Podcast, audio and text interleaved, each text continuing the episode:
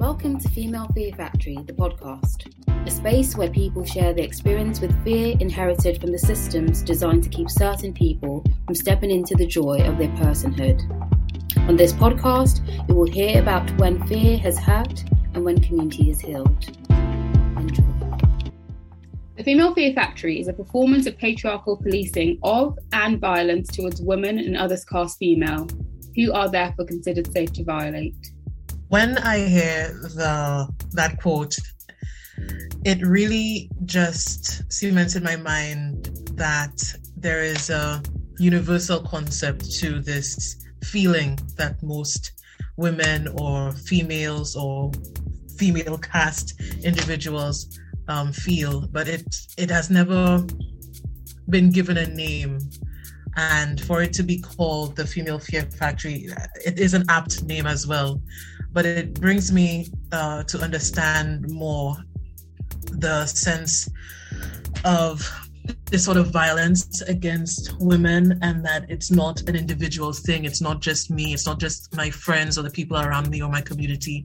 It is a global issue um, that has to be looked at. And i think um, hearing that quote makes me feel like i'm not alone.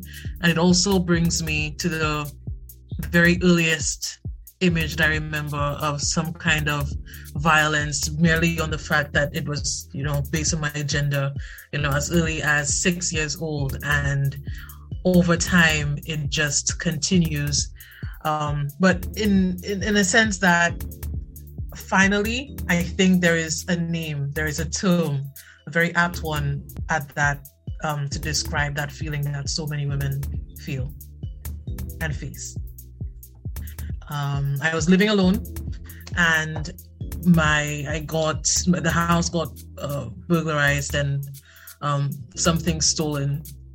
And I remember going to the police station, and the guy was saying that it's not enough, it's not safe for a woman to live alone, and that I should have a gun, I should have a man, or I should have a dog um, and that's a police officer saying that to me. And he was saying, you know, just based on you being a woman, a female, you it's not safe.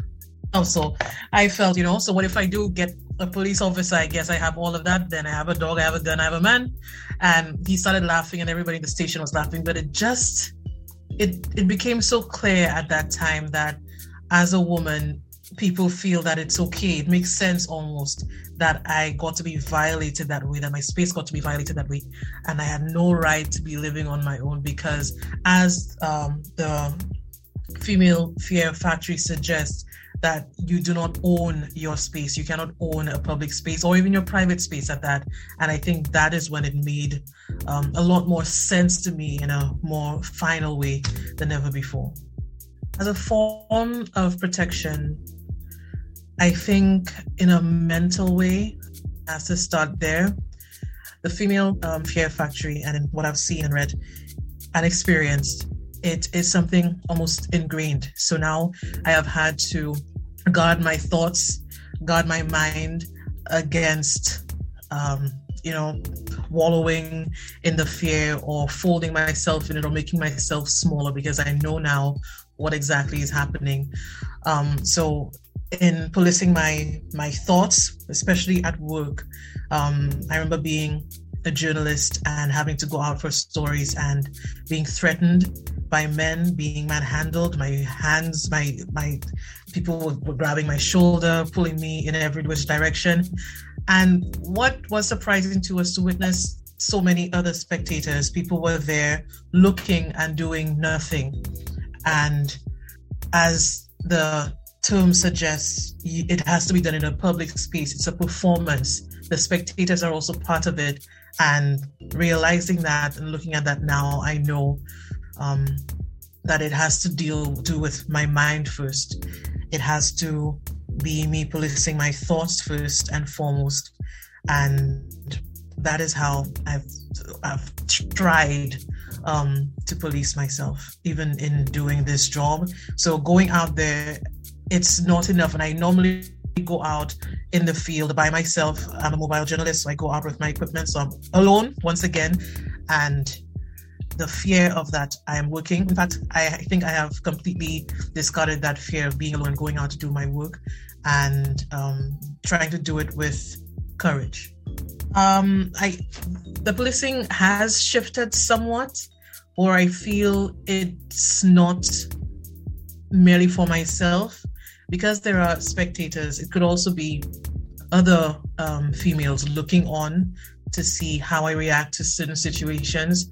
So, in some sense, the policing has stayed the same, but now I'm cognizant of um, how others might view it, other women, especially impressionable, um, other young women, that I'm not doing it for myself um, and that there are people watching. With violence still being prevalent and it's taken almost new forms now. I have grown in a very grown up in a very violent um, community, especially towards women. Domestic violence, um, I have witnessed up close directly, and it continues.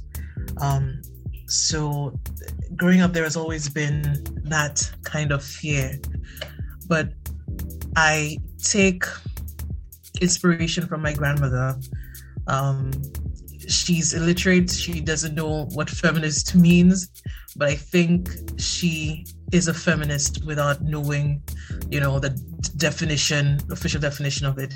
Because I watched her um, stand brave against a lot of things, against domestic violence, against the fear that is being is being um, circulated, and I looked at that and it gave me courage as well to follow in her footsteps. I I am facing fear with courage, courage that I have gotten from the women before me, my mother, my grandmother. I've seen them all in their own way um, deal with this uh, fear that's been imposed on them. So I am working in that way in creating a, a fear-free space.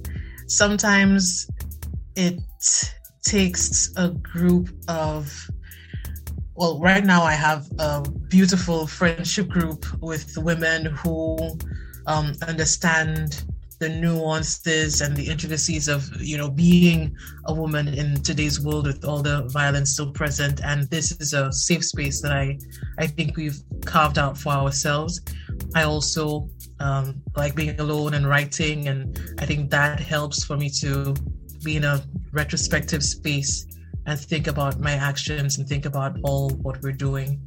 Um, but yeah, I think I think that's it. I think um, the fear free space is always difficult to create, but with you know if you create your own friendship group and all that sort of stuff, um, I think I think that that could that could help.